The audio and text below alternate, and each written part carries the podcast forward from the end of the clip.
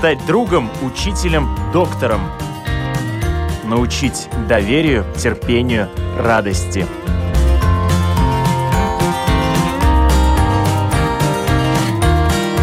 Школа для родителей на Латвийском радио 4.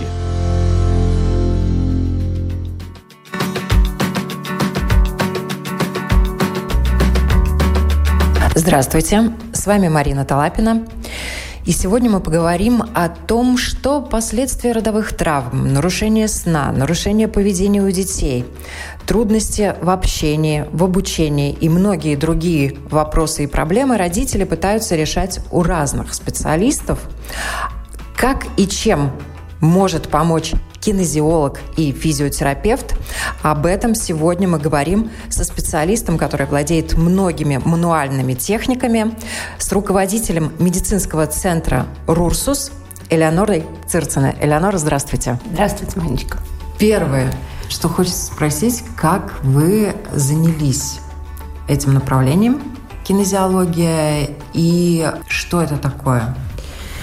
С детишками я начала работать после окончания медицинского. Это уже был 83 год, это еще советское время. Меня всегда интересовала проблема, почему так получается. Почему получается, что мы реабилитируя одного ребенка, он приходит к одному результату, и вроде бы такой же диагноз, но ничего не получается. Меня очень интересовали эти вопросы. В то время, знаете, не было еще интернетов, не было связи. Попалась мне книжечка, маленькая-маленькая брошюрочка Людмилы Васильевой. Тогда она называлась кинезиология, она называлась просто динамическая гимнастика. Я начала интересоваться, и это привело меня в Москву в то время. Ну, с этого все и началось. Но как-то, начав работать, я поняла, что что-то не хватает. И тут появилась остеопатия. Я пошла учиться в остеопатию, но опять мне что-то не хватало. Потому что я тот человек, который должна видеть этот результат, должна смотреть, как это все происходит, а остеопатия все-таки она больше по своим ощущениям внутренним, да, хотя остеопатия – это великая вещь. И вот у нас в Риге открылась школа ВОКС, кинезиологическая. Я поступила в школу ВОКС, отучилась, и опять мне что-то не хватало. Опять мне что-то не хватало, и тут я нашла, что есть так называемый УПК, школа прикладной кинезиологии доктора Васильевой. Самое интересное, что эта школа, она сейчас приезжает в Ригу и дается чудесные семинары, дипломы. Вот отсюда все начало разворачиваться. И когда я создавала свой новый центр «Рурсус», мне очень хотелось, чтобы это была командная работа, потому что невозможно лечить одно одного специалиста, потом через полгода идти к другому специалисту.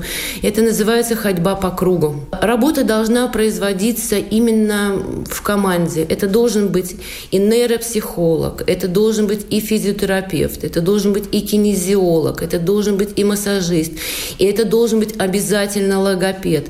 И и это должна быть командная система. Вот тогда это будут результаты. К сожалению, к сожалению, наши травмы, травмы детишек, все, что с нами сейчас происходит, посмотреть под поголовный тонус у детишек, я не могу сказать, что его не было. Он был всегда. Да? Были и травмы, были и родовые травмы, ну, все, что угодно было. Да?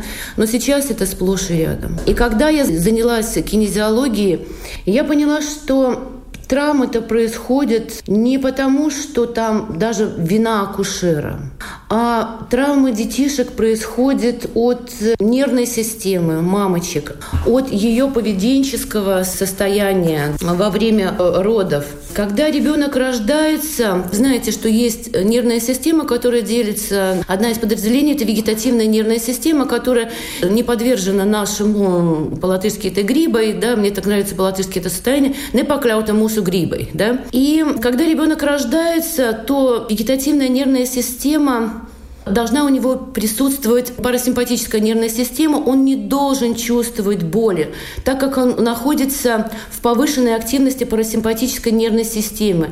То есть у него снижена чувствительность, снижен тонус. Чтобы свободно пройти по родовым путям мамочки, Еще в это время снижена ему потребность в кислороде. И когда он э, рождается, то активизируется так называемая краниосакральная система. Краниосакральный ритм. Это происходит как удар по крестцу. И он делает резкий вдох. И происходит активность, парасимпатическая нервная система переходит в симпатическую нервную систему, активизируются все процессы. Но, знаете, мы и так сейчас очень активны, мы живем на этой симпатике.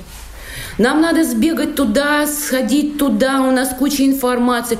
Как эта мама может лечь спать в 10 вечера? Вы что? Там же надо еще что-то почитать, что-то посмотреть. То есть э, Симпатическая нервная система ведет нас днем, которая нас активизирует. Когда приходит время, приходит парасимпатическая нервная система. Это система восстановления, система ста, система покоя.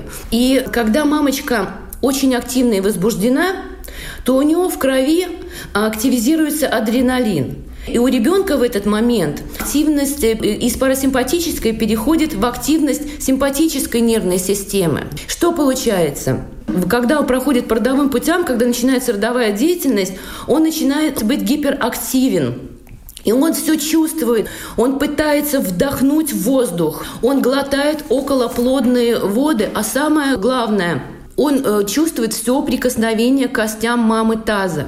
И каждое прикосновение к костям мамы таза вызывает двигательную активность. И э, ребенок начинает биться о кости мамы а уже в лоне. И отсюда идут травмы. Это не послеродовые травмы, это уже родовые, родовые травмы. травмы да? родовые. Вот то поведение мамы, как у нее проходила беременность. Потому что я понимаю, что сейчас стрессы. Сейчас стрессы. И мама а что у нее будет? А как она будет жить? А что у нее будет после, а после чем родов... она будет кормить А чем она будет кормить? Хорошо, если папа рядом, да? Это замечательно, который может поддержать. А зачем мне все это? А у меня там карьерный рост. А что теперь рухнет этот карьерный рост? Ну, знаете, вот, наверное, я, может быть, скажу, пусть не обижаются наши политики, но нет нашей социальной защищенности, которую мы чувствовали тогда. У меня тоже детки, у меня детки 80-х годов, я спокойно уходила в декретный отпуск. Я прекрасно себя чувствовала. Я знала, что я приду из этого декретного отпуска. За мной сохранится это место. Я прекрасно сидела с детишками до двух лет. Я не парилась, простите за мой французский, да, я не парилась, попадет ли мой ребенок в этот детский сад или не попадет мой ребенок в этот. Я точно знала, что у меня будет место в детском саду. Я точно знала, что у меня будет прекрасный у него воспитатели, которые дадут ему достаточно достаточно много. А Это сейчас мое... действительно вы абсолютно правы. Мамочки живут в состоянии стресса, и они уже, когда носят ребенка, и даже когда думают, планируют ребенка, они думают, куда они будут отдавать, как они его будут обучать и так далее. Это вот действительно такая нервозность, тревожность повышенная, она действительно в нашем мире присутствует. Вот в связи с этим хотелось бы спросить, с какими проблемами чаще всего к вам обращаются?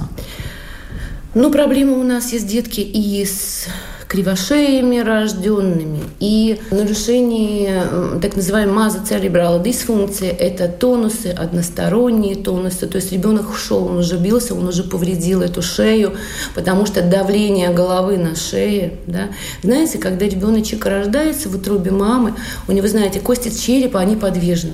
И он складывается как цветочек, вот реально как бутончик. Вот он проходит одна косточка на вторую косточку, на...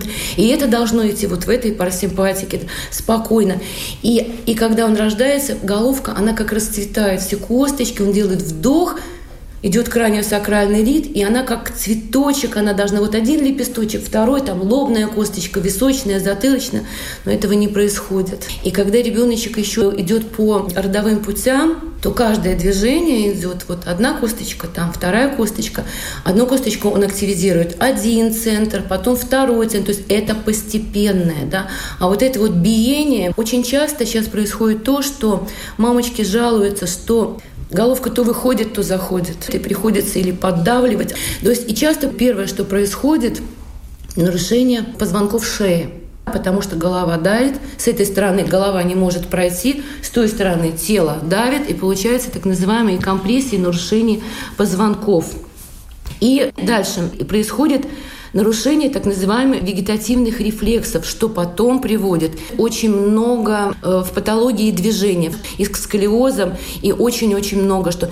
И даже вот наши стрессы, которые вот теребение какого-то платочка, кусание ногтей, сосание там соски, кусание, это, это все уже идет патология этих вегетативных рефлексов или так называемых примитивных рефлексов. Каждая мамочка знает, что ребеночек рождается, у него есть рефлексы. Один уходит там в месяц, там повороты, один приходит. И вот эти рефлексы какие-то должны переходить в наши какие-то паттерны в дальнейшей жизни, а какие-то рефлексы должны угаснуть. Если знаете, если положить ребеночка на спиночку, и он поворачивает голову, то он похож на стрелка из лука. Одна ручка вытягивается, второй идет, ножка складывается. Вот как стрелок из лука такой. И это врожденный рефлекс. И пока это как защитный рефлекс, можно сказать. И пока держится этот рефлекс, ребенок не может повернуться на живот. И норма этому рефлексу, он может угаснуть в два месяца, а может держаться до начала, допустим, шестого месяца. И одна мамочка приходит и говорит, ой, вот там Васенька соседский, он уже там в два месяца повернулся, а вот моему уже четыре лежит такой, как блинчик, и не может. Это тоже нормально, об этом тоже нужно знать. Но иногда вот эти врожденные примитивные рефлексы, они входят в нашу жизнь и становятся патологией. Почему? Потому что Наш мозг развивается постепенно, и созревание мозга постепенно происходит. И наш мозг, он делает так называемое моторное планирование.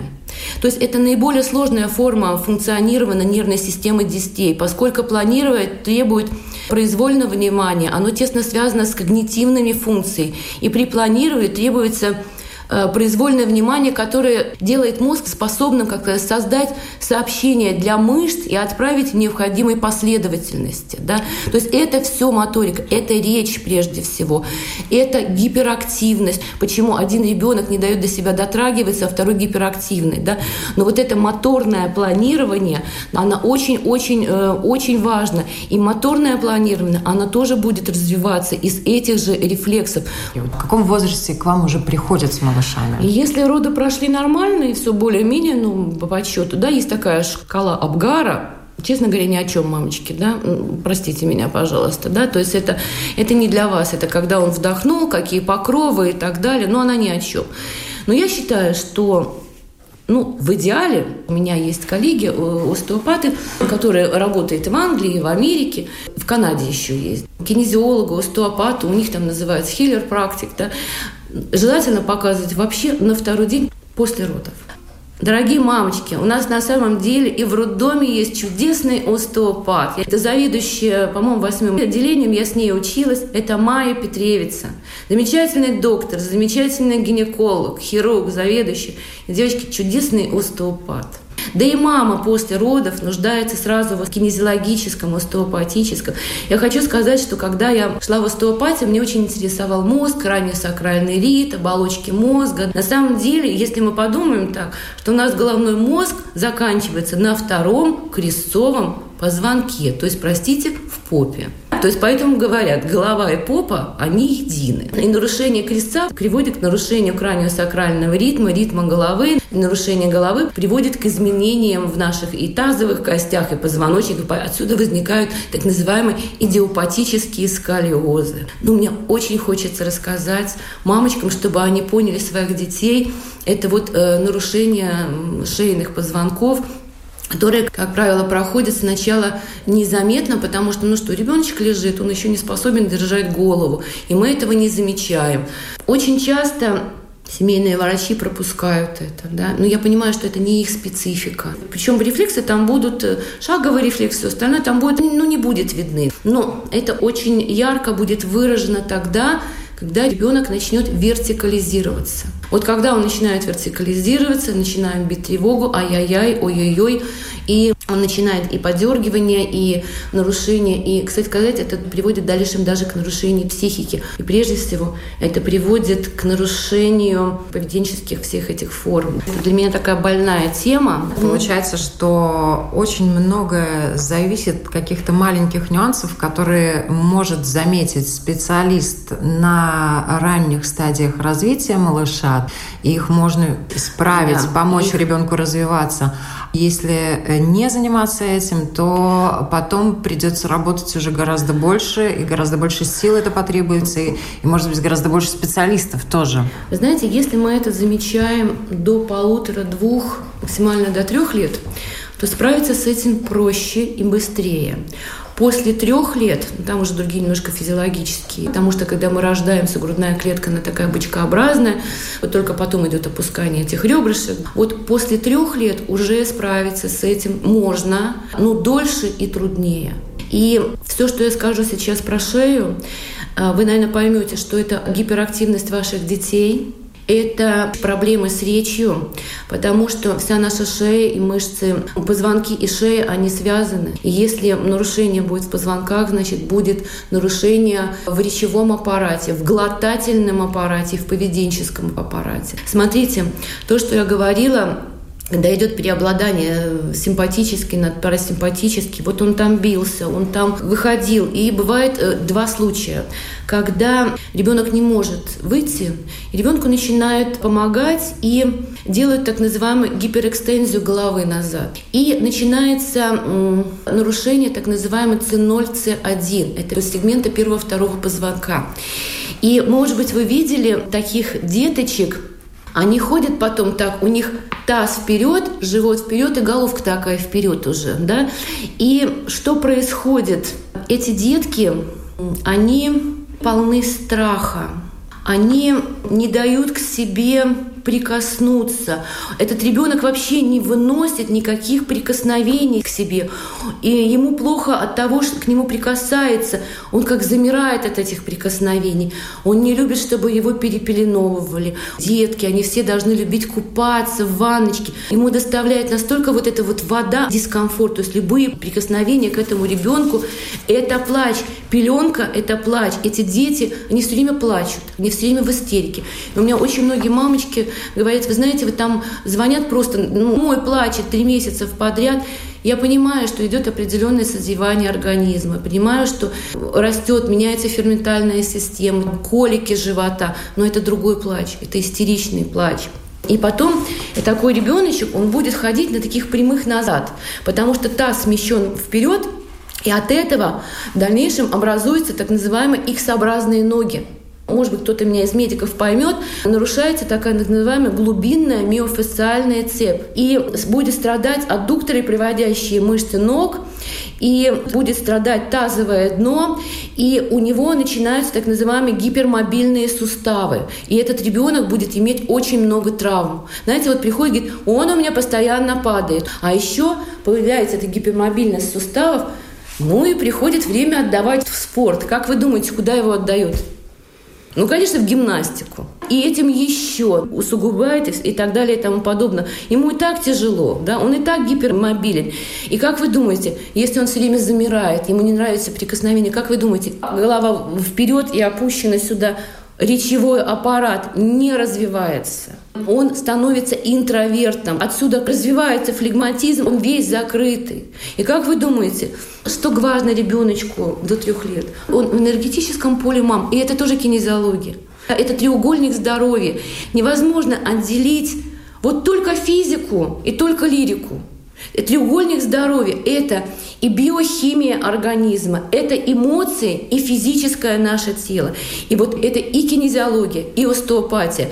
Но в остеопатии я немножко недополучила этого. Да? Я получила это именно в кинезиологии. Вот этот треугольник здоровья, когда я смотрю, а может быть немножко магния дать? Да? Но у нас есть прекрасные тесты, чтобы не просто вот так методом тыка, методом пыка. Пришли, можно протестировать, то есть мышечное тестирование, через мамочку мы можем, если мы ребенок маленький, протестировать и понять, а может быть просто не хватает какого-то микроэлемента, чтобы вот пошел вот этот вот вот это развитие. Это что касается детей с нарушением C0, C1, только одного позвоночного сегмента. Это вот когда его вытягивают. Это щипцы, которые накладывают. Но он не может пройти. Да? То есть он устал, он пока бился там. Представляете, сколько там нужно пройти? Там один бугорок костей мамы, и другой бугорок костей мамы, и так далее и тому подобное.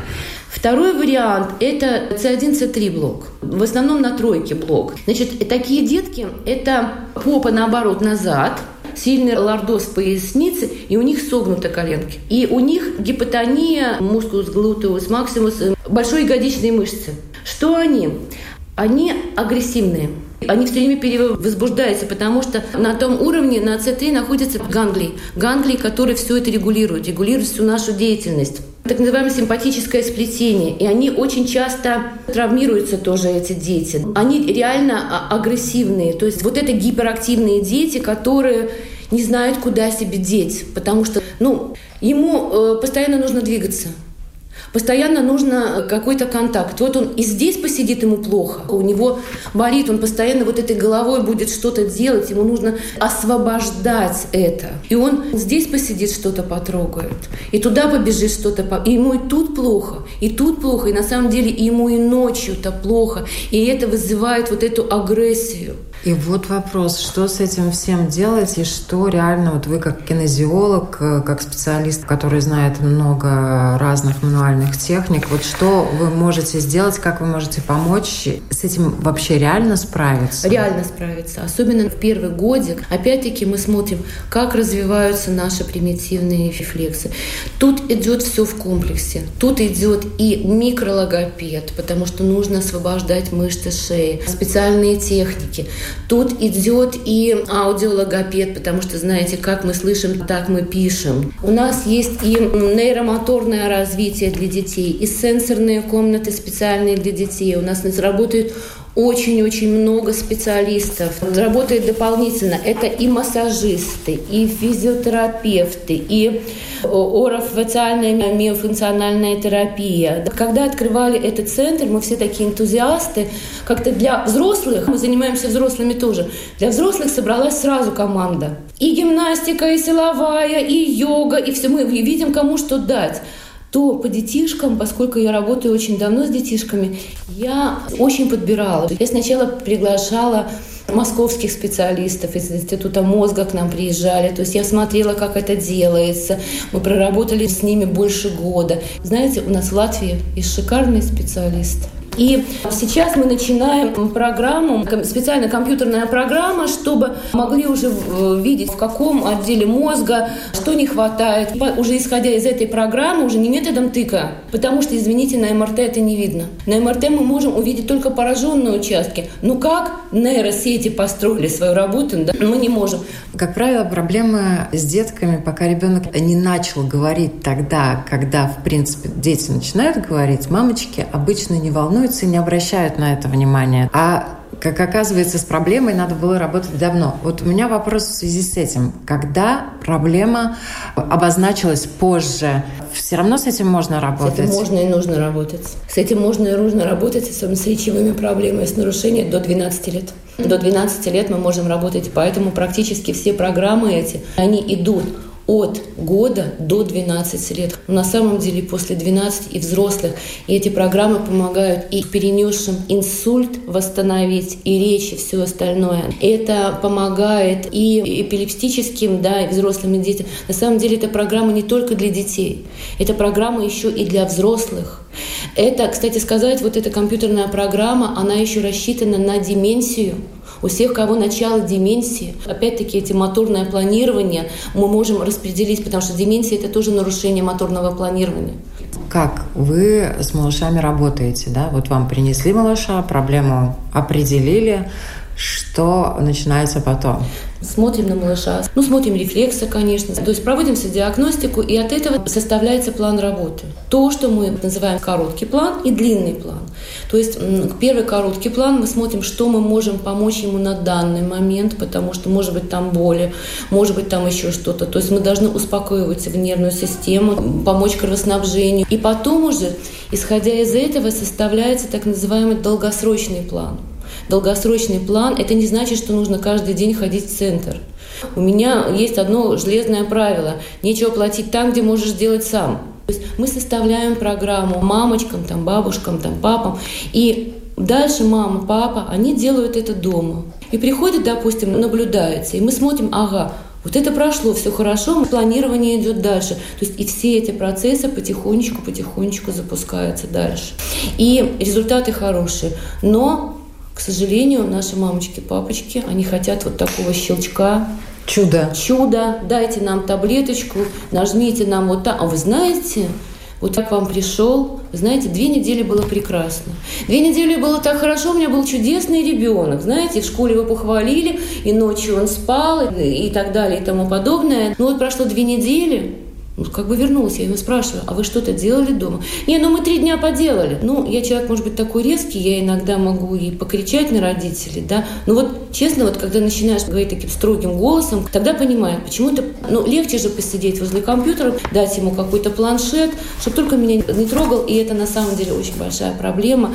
Но это проблема такой отдельной, да, то есть я, вы знаете, выступаю на Фейсбуке на эти темы, да, уже начала программы записывать, да, и рассказывать, и и про возраст ребенка, и про психологию ребенка, и как мы к нему относимся. Ну и кому интересно, может быть, найдет, почитает. Там, знаете, сколько мы там выставляем, вот как вы говорите, что делать? Там столько игр, там столько разных моторных движений, и объяснено. Там можно найти, книги не надо читать. Ну, может быть, Найдите время, но не закрытая страница, почитайте. Там столько рассказано и про окранio-сакральном ритме, и о сколиозах, и нарушение речи, и нарушение зубов, кстати сказать. Посмотрите, что сейчас делается с этими брекетами. Когда идет нарушение шеи, то, естественно, идет нарушение ВНЧС, так называемого верхнечелюстного сустава, э, нарушение прикуса. А прикус, прежде всего, это наша голова, это наши мозги и это наши глаза. Ну, простите меня, ортодонты, не чтобы посмотреть эту шею, нет, есть у нас тоже. У нас появляются уже и остеопаты, и ортодонты, но очень безумные. И не чтобы посмотреть на эту шею, на это, нет, мы поставим эти брекеты, еще больше зажмем это все. Да, прикус-то мы выровняем, но мы там создадим в позвонках так называемый идиопатический сколиоз, который не будет поддаваться лечению. Вы знаете, сколько мне такой приходит? И я говорю, снимать, снимать эти брекеты чем, чем быстрее, тем можно. Как можно ребенку в 10-12 лет замотать челюсть в брекеты, когда у него растет все еще, развивается. Когда они приходят к ортодонту, ну, есть, которые понимают, еще есть, как же, мы же деньги заплатили, нам же это все поставили, но не понимают, что это внутричерепное давление. У меня был случай, когда пришла ко мне на прием девочка, мама позвонила, плачет. Мой ребенок начал резко терять зрение. Мой ребенок не видит, у него темнеет в глазах. Они пришли, им поставили брекеты, это все пошло давление на глаза. И пришлось содрать тут же. Все прекрасно, все замечательно сейчас. Но это тоже наболевшая тема. Я не говорю, что не надо ставить брекеты. Ну ты же сначала посмотри, отправь специалисту. Хотя сейчас очень много конференций и для э, ортодонтов, и для стоматологов, которые этим занимаются. Бьют тревогу уже года четыре об этом. Но почему-то как-то это все проскакивает. Знаете, как у нас в медицине? Каждый лечит свое. Пришел к хирургу, резать чертовой матери. Пришел к терапевту, зачем же нам резать, мы же лечить будем, да? Пришел к гомеопату, говорит, не-не-не, вот этими таблетками. Ну неужели нельзя все вот это объединить? Это все, еще раз говорю, это треугольник здоровья. Да, смотрите, мы вставим брекеты, мы воздействуем на так называемую клиновидную кость. Там турецкое седло такое, тело такое. Там наш гипофиз. Представляете, гипофиз, вот там ножка гипофиза и так далее. И мы поставили, и этот гипофиз зажали.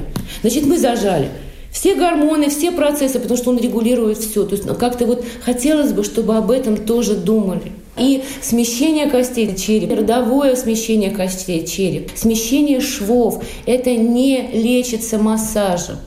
Понимаете? Это лечится либо остеопатически, либо кинезиологически. Это называется кинезиологическая остеопатия. Потому что в кинезиологии есть еще отдел остеопатии, который работает с головой. Только здесь я могу проверить то, что я делаю, так называемым мышечным тестированием. И убедиться, что я вот это поставила правильно. Мы да? как раз пришли к тому, чтобы э, наши родители, уважаемые бабушки, дедушки, мамы и папы понимали, что кинезиолог ставит мышцы косточки на Кост... место. Он ставит все. Смотрите, этого ребенка вот скрутило на одну сторону. Вот односторонний тонус. Вы что думаете, что у него скрутило там только мышцы? А то, что в животе у него нет органов, то есть это же еще скручены и органы. И представляете, вот такой ребенок растет дальше. Скрутила его на правую сторону, получите диски... на всю жизнь дискинезию желчевыводящих путей в лучшем случае. Потому что там есть так называемый еще сфинктер Оди, который регулирует все, вы получите на всю жизнь ожирение какое-нибудь или еще. То есть это тенденцию вы получите. Скрутила на левую сторону, допустим, а там перикард.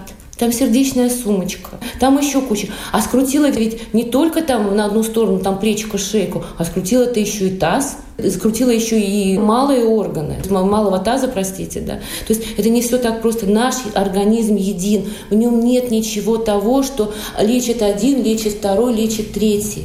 Скрутился, да, дальше, пожилочь неправильно, все неправильно. Значит, что получается? Нарушение тонкого кишечника, неправильное всасывание, неправильно гормональный. Печень не только это барьер, но это еще и гормоны, и все остальное. То есть здесь идет полный цикл.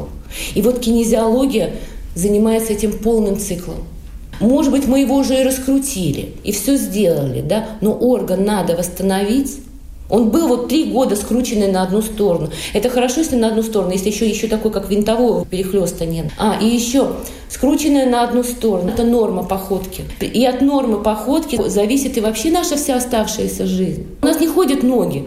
Мы ногу переставляем только когда мы там шею вперед еще, грудную клетку. То есть нога у нас там идет как следствие чего-то уже. То есть это страдает все, это страдает жизнь. А еще знаете, что вот я говорила насчет этих вторых деток, у которых третий позвоночник, знаете, у них такие ножки, наоборот, такие О-образные, на полусогнутых, такие, ничего не напоминает. Это кто? Фут, футболист.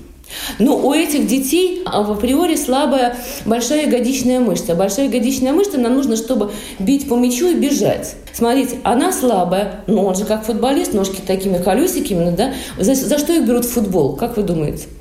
Потому что они агрессивны. Футбол, ему же хорошо, ноги, да, тренер, а, молодец, я тебя возьму. А то, что мы калечим, и потом у них болят колени, у нас же что в спорте главное? Результат – у меня в отделении работает прекрасный физиотерапевт, но он еще достаточно долго работал тренером футболистов мальчишек. И вот когда он пошел учиться в физиотерапию, он это понял, он сейчас пытается это изменить. Но, честно говоря, ему тоже тяжело, потому что федерация ставит палки в колеса. Потому что главный результат. Вот он бегает, бегает. А то, что вот немножко повернув сюда, дав какую-то миофасциальную цепь, изменив, и у него результат будет лучше – Никто не об этом не задумывается. Зачем нам это надо? Э, смотрю на прием, э, к нему приходят детки лет 12. Ну, естественно, он меня зовет. У всех слабая ягодичная мышца, и у всех болят колени, изменения в коленах.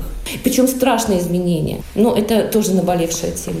За что вы, как кинезиолог, не возьметесь?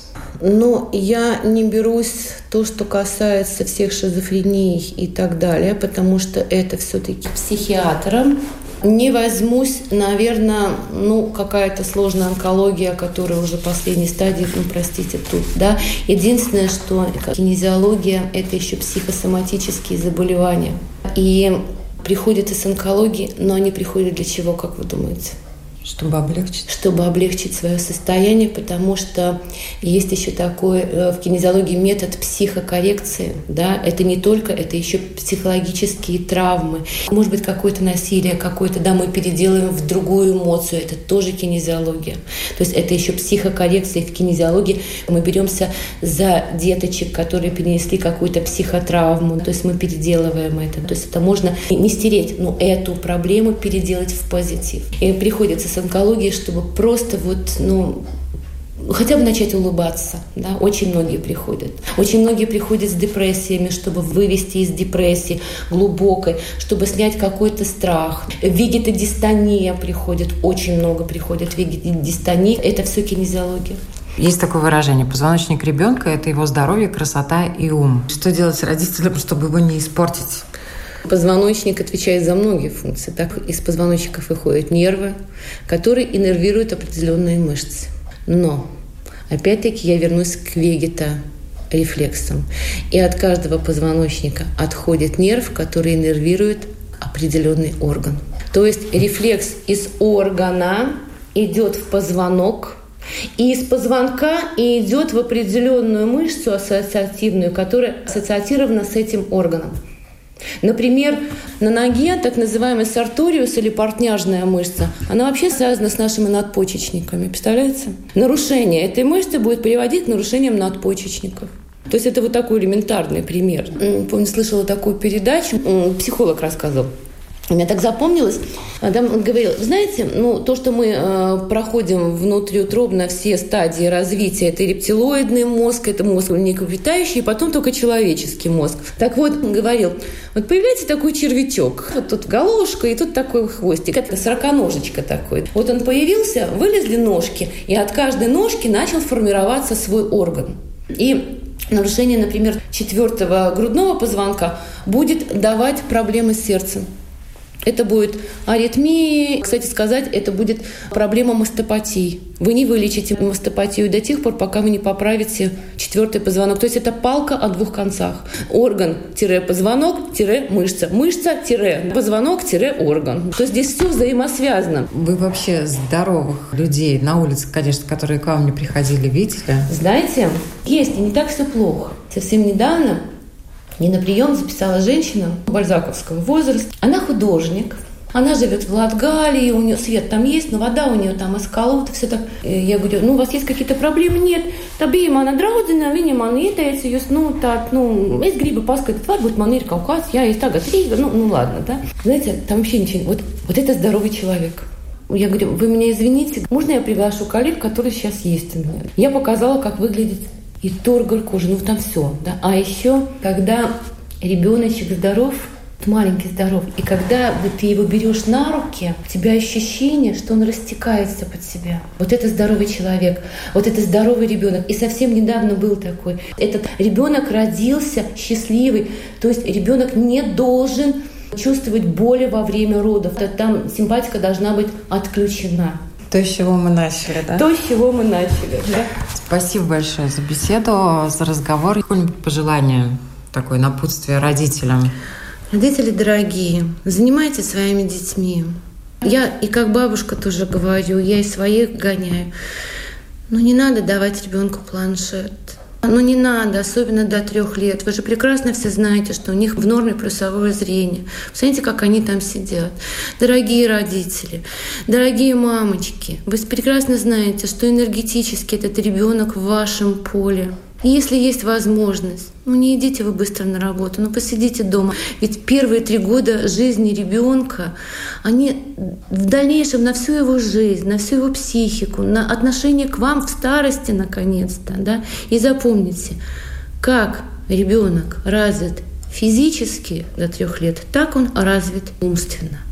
Отдавайте, бегайте, папы дорогие, ну поиграйте вы с ним в футбол, ну подбрасывайте вы на руках, потискайте вы этого ребенка. Тут в коридоре наблюдаешь такое, папа сидит в телефоне, мама сидит в телефоне, и ребенок сидит в телефоне, да, ну общайтесь, ну мне скоро на пенсию, да, не делайте мне тупого поколения, ладно?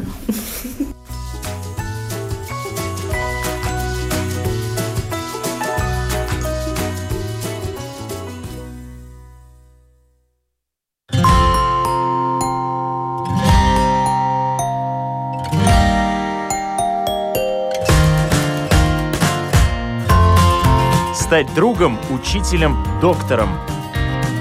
Научить доверию, терпению, радости.